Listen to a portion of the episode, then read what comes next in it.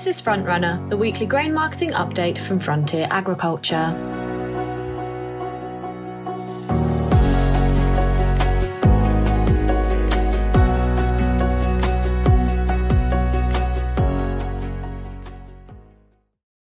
Hello, you're listening to Frontrunner, and I'm Becca Russell. I'm a marketing assistant supporting Frontier's Southern sales team. As always, our market update has been written by experts across the business. We're hosting a series of open days across the country as part of our 3D Thinking Research, Innovation and Development programme, which is designed to find crop production solutions for UK farmers and the wider agricultural industry. Each event is an opportunity to attend guided demonstration plot tours, hear variety selection advice, discover the latest results from our trials research, and speak to experts from Frontier Agriculture, King's Crops, and SOYL Precision. To find the closest open day to you, go to www.frontierag.co.uk/events. We look forward to seeing you there. Let's get started with this week's report. Wheat markets. Today's wheat update has been written by Head of Grain Pool Marketing, Simon Ingle. Simon notes that the United States Department of Agriculture published revisions to its World Agricultural Supply and Demand Estimates report late last Friday afternoon. There was a notable jump in its world wheat production estimate, which it now sees rising to over 800 million tonnes. This is 10.4 million tonnes up on last month and 12 million tonnes up on last year. It came as a surprise to many that the United States Department of Agriculture did not cut production estimates for areas where adverse weather may reduce output potential. For example, the Australian Bureau of Agriculture and Resource Economics and Sciences recently cut its country's production potential by a third on last year's figure to 26.2 million tonnes, due to the expected negative impact on yields from the El Nino weather. However, the United States Department of Agriculture left its estimates for Australia unchanged at 29 million tonnes. It also increased its EU wheat production forecast by 1.5 million tonnes, whilst others are cutting estimates due to prolonged dryness across northern Europe. Weather over the next two months will be key for most northern hemisphere crops and will need monitoring to see if the United States Department of Agriculture's optimistic outlook can be realised. Wheat markets found additional price support from the US, where corn production potential is being compromised by prolonged dryness. The United States Department of Agriculture believes US farmers will achieve record yields, but weekly crop ratings are in decline, with a three point drop this week to 61% good to excellent. This compares to 72% rated good to excellent at this stage last year. The continued dryness affecting Northern Europe led European Trade Association COCERAL to cut its combined EU and UK 2023 wheat production estimate to 142.4 million tonnes. Independent business analyst Strategie Grains also cut its 2023 EU wheat production estimate by 1.3 million tonnes on last month to a total of 128.7 million tonnes. However, this is still 3.6 million tonnes up on the year. These revisions helped boost buying interest and London November 2023 wheat futures back above £200 per tonne, their highest since the end of April. A three point drop in French winter wheat crop ratings to 88% rated good to excellent highlighted yield potential moving backwards, but crop ratings remain historically high. This time last year, the French winter wheat crop rating was just 66%. EU wheat exports to the 11th of June climbed to 29.97 million tonnes, up 1.1 million tonnes on the week and just 3.5 million tonnes on the same period last year.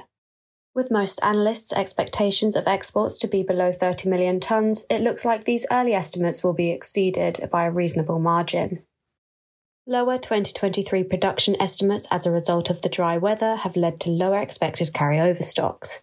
This leaves a supply outlook that is tighter than previously expected. This week, President Putin announced that Russia was considering withdrawing from the Black Sea export deal when it expires on the 17th of July. This cast doubt over the longevity of the export deal that has allowed Ukraine to continue shipping wheat and other grains from some of its Black Sea ports over the past 11 months. The president expressed concerns that EU sanctions are preventing the free flow of Russian exports. However, with Russia expected to ship 3 million tonnes of wheat in June, taking the country's season tally to a record 45 million tonnes, it is difficult to believe that this commodity is part of those concerns.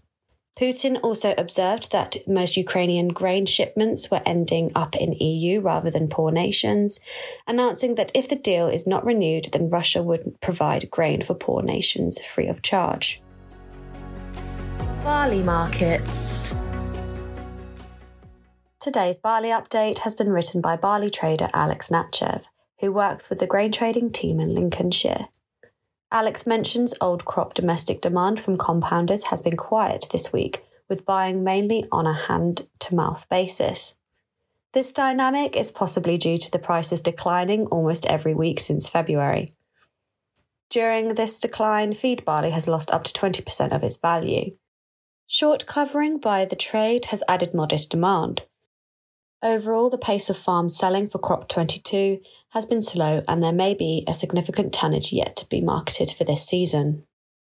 UK export is struggling to be competitive against cheap Russian and Ukrainian grain that is entering in increasing quantities via road and rail. These alternative supply routes may dampen any effects that a potential closing of the Russian and Ukraine grain corridor may have on the 17th of July. With regards to demand, if China returns to the market for French grain this year, we could see a material reduction in European surpluses. This could bring European export prices closer to UK levels. Domestically, we have seen an increase in demand for Crop 23 from customers this week, with compounders organising cover from August this year until March 2024. Some weather issues have persisted and are becoming more significant. The lack of rain in Northern Europe is beginning to take its toll on a potential record French crop. How much of an impact this will have remains to be seen, as harvest has now begun in the southwest of France. The UK and Scandinavia have also been dry throughout May and June so far, with most regions having received less than 20% of the average rainfall over the past 30 days. Similarly, drought conditions are prevalent throughout Brazil's corn area, and also in the US wheat and corn crops. The focus will continue to be on global weather this week to see how these issues develop. Oilseeds markets. Today's oilseed update has been written by James Needham, who is head of oilseed specialising in grain trading based in Lincolnshire.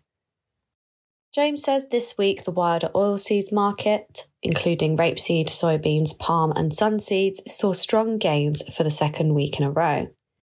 The weather in northern Europe is increasingly dry, and rapeseed yields are starting to see potential damage, particularly in Scandinavia and the Baltics. Dry conditions are also beginning to cause concern in northern France, Germany, and Poland. Despite this, the EU crop conditions remain strong, with many estimates over 20 million tonnes. Dry weather for US soybeans crops is also giving the market support. Policy change was big news again this week, with the US Environmental Protection Agency set to release mandates on renewable fuel blending levels, which includes vegetable oil derived from soybeans, canola, and others. This announcement is of particular importance as huge investment has been made into increasing the production capacity of biofuels in the US. The release of the mandate has been delayed until 22nd of June. However, the market took this as a bullish message with fund managers joining in. Fertiliser markets. Today's fertiliser update has been written by Nick Thompson, who is our regional fertiliser business development manager. Nick notes ammonium nitrate production in the UK and Europe has begun, but mainly to satisfy domestic demand as producers remain vigilant of the continuation of rising gas prices. The cost of natural gas in the UK has increased over 70% from 57 pence per therm to 98 pence per therm since the UK started its new season campaign on the 23rd of May. Energy levels are firmer again into quarter four, with December 2023 at approximately £1.45 pence per therm. Producers will remain cautious to reflect raw material costs. We advise growers to discuss forward offers currently available to them on UK domestic product. With a lack of quality imported products available and traditional suppliers unable to offer prices forward, the current offer from CF Fertilisers for January to February delivery, at a small carry to the first posted June price, should be seriously considered. India returned to the urea market this week with a new tender for 800,000 tonnes and a very tight shipment by 17th of July. Although the country initially received offers on over 2 million tonnes, early reports say it can only cover 600,000 tonnes due to a combination of stocks already held in India, the tight shipment window, and the prices put forward being lower than most producers expected. The agreed tonnage will most likely be sourced from stocks held in Russia and the Middle East, with little interest from China as it would see a better financial return from its domestic market. China represents 30% of all global production, and given minimal activity from them this tender, it would suggest a new floor price has been set. Producers that now have destocked will be looking to increase levels in the coming days and weeks. In terms of liquid, foliar products applied at growth stage 69 to 75, aimed at increasing protein and milling wheat, have seen an increase in demand in recent days as the application window moves closer. Where contracts allow, growers with a requirement for these products, either in an intermediate bulk container or bulk delivery, should contact their Frontier representative to discuss available options. Offers of urea ammonium nitrate for summer and autumn delivery remain unchanged, following the release of terms earlier this month. A full portfolio of grades are available across the UK marketplace for growers looking to secure their tank fill volumes on this first offering. PK markets have been corrected downward to levels that are now starting to attract interest. Diammonium phosphate and triple superphosphate levels have decreased slightly again this week, prompting some growers to purchase. Potash and polysulfate remain unchanged.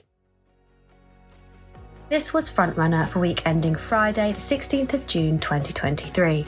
Thank you to Simon, Alex, James, and Nick for their insights. We hope you'll join us again next week for another grain market update.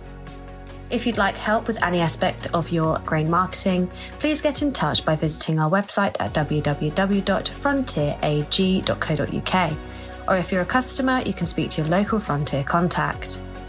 All Frontier customers have free access to online grain trading and live 24 hour market pricing through MyFarm. Links to more information, as well as to our blog and socials, can be found in the description notes for this episode. Thank you for listening.